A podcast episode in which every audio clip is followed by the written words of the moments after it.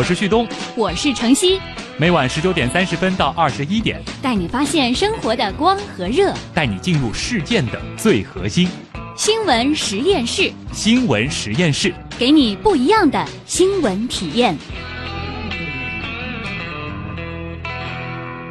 好，感谢各位继续收听东广新闻台新闻实验室，我是旭东，我是程曦，马上开启今晚的读心方程式。读心方程式。这周呢，我们的主题是心理治疗啊。嗯那在日常生活当中呢，我们接触到的更多的可能是心理咨询。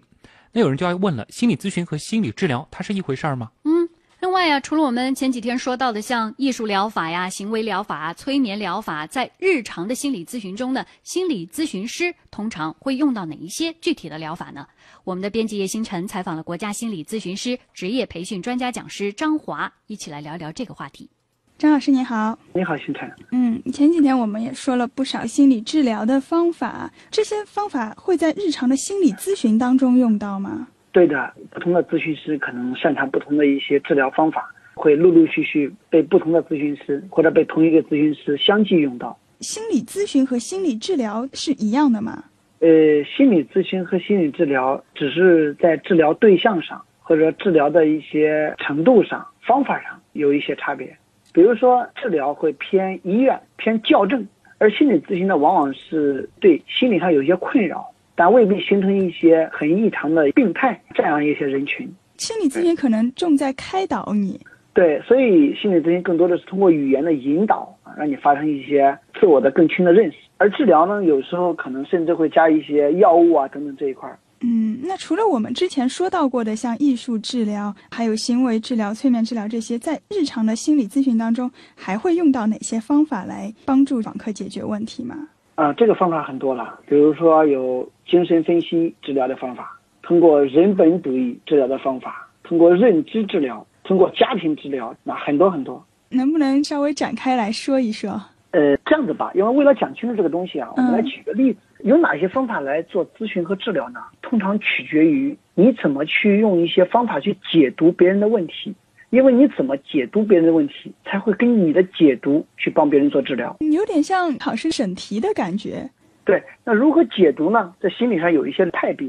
你比方说，一个夫妻总吵架，那为什么吵架呢？女的说这个男士回来的晚，这个女的一进门就骂。那男士说为什么回来晚呢？是因为老是回来找，女的骂他才回来晚。女士说不对，是因为你总回来晚，我才骂你。嗯，好，那么你怎么理解这样一个吵架？他们彼此有误会。其实这就有很多解读的方式，比如说我们前面所探讨的行为的解读方式。女的之所以骂这个男的，是因为她很生气，她想表达一下自己的生气和不满，所以她用骂的方式，这就是一种行为的方式。所以男的之所以回来晚，是因为他害怕这个女的骂。那你害怕这个女的骂，你一定要用回来晚的这种行为的逃避的方式吗？你也可以沟通啊，对不对？嗯，那这就是一种行为的解读。那我们可不可以换一种行为的方式来去应对这样一个吵架？比方说，那我跟你用语言沟通，我告诉你，你回来晚，我有多生气，我多渴望你能回来早，因为我很在乎你。嗯，那我多讨厌，我回来晚了你骂我，我希望你能心平气和的来告诉跟我交流，对不对？嗯那这就是一种行为的方式，就可以去改变行为的方式，来去改变两个人的吵架这种模式。那么只能用这种方式吗？也不一定。认知治疗就会这样解释：说这个女的为什么会骂这个男的呢？是因为她心里有个想法，你回来晚了，你是因为不在乎我，你才回来晚。你回来晚了，是因为你可能在外边干什么坏事了，才回来晚。她基于这种想法，所以她才看到他回来晚，她就骂，她就吵。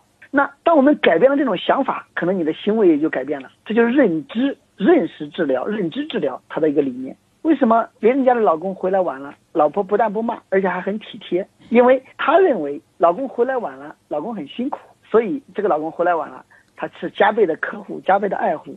所以你看他的做法也就改变了。为什么改变了呢？是因为他的想法改变了。想法可以影响你行为的结果，对不对？嗯那么这个问题可以继续解读：为什么你家老公回来晚了，你认为老公在外边干坏事儿，而别人家老公回来晚了，他认为老公可能在外边很辛苦？那是因为可能和你过去的经历有关，尤其和童年的经历有关。因为你小的时候，在你的家庭里看到的是爸爸经常回来晚，爸爸妈妈经常吵架，然后呢，后来爸爸有了外遇，所以这样一个童年的记忆给你形成一种印象：回来晚的男人都不干好事儿。嗯，这个就是精神所以分析了这样一。种童年的记忆的一种分析，一种潜意识的支配，就影响了你今天在见到回来晚的男人第一反应。而他们家老公回来晚，是因为他小时候他爸爸回来晚，爸爸是矿工，每一次回来都很辛苦，所以他本能的反应、潜意识的反应就是回来晚的男人都是很辛苦。那这就是精神分析的治疗。嗯那么从家庭治疗来讲呢，说一直以来，如果你和你的父母的关系，爸爸妈妈之间的关系如果不融洽，就会影响到你和你先生之间的关系。说明什么呢？说明家庭的关系，家庭的这个大系统会影响到你现在的小家庭，这就是家庭治疗的理念。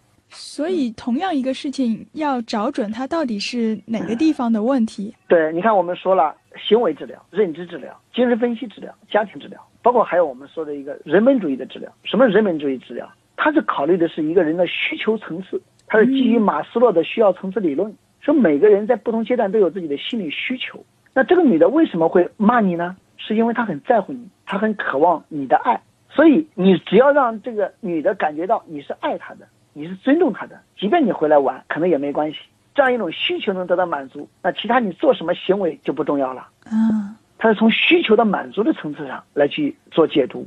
所以你看，我们针对这样的不同的解读，我们就出来了不同的治疗方式。那从行为上，我们怎么去改变一些行为；从想法上，怎么去调整你的不合理的想法；那从家庭关系上，怎么让你认清楚你的原来的家庭对你现在家庭的一些影响，等等等等。具体采用哪种方法，可能还是要看这个个体他是什么原因造成这样一种行为。那一呢，这几种方法呢，有的需要做的时间比较长，有的需要做的比较短。那这是一个根据你要选择做这个心理咨询啊，时间长短。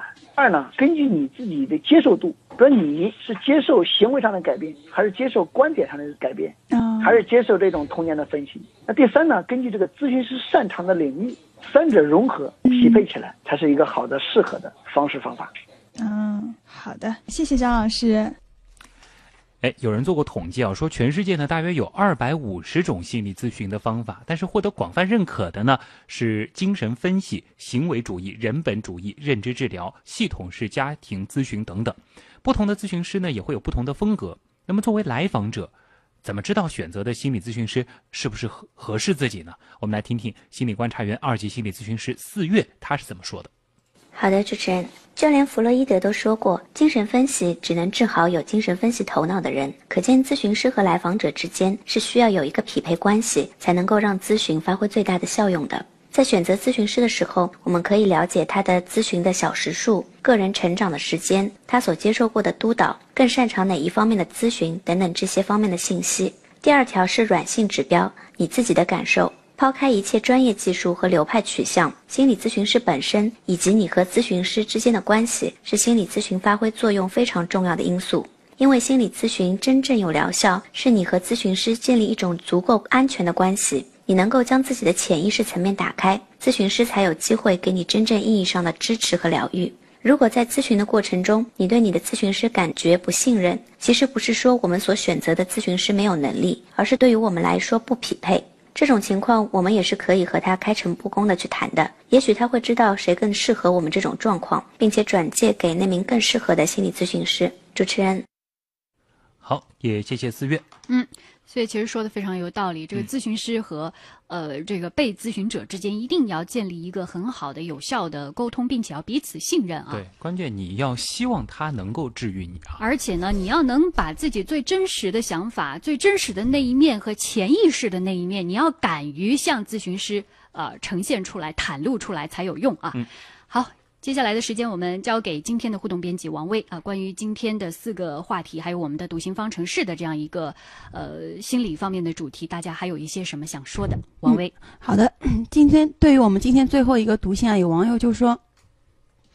不管心理咨询呢，还是或者是心理治疗，其实都是嗯，心理是聆听治疗者的想法，因为治疗者其实就是缺乏聆听，他们可能经常跟别人吵架，他们需要赞同。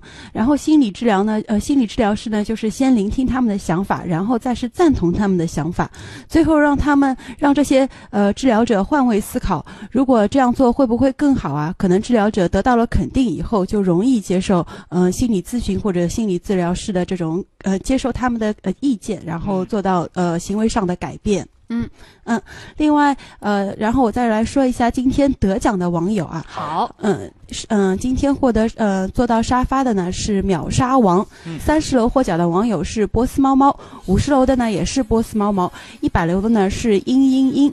我在这里也说明一下，就是我们的新版的阿基米的用户呢，可能已经可以改昵称了，不过我们在后台的呢看到的还是原来的名字。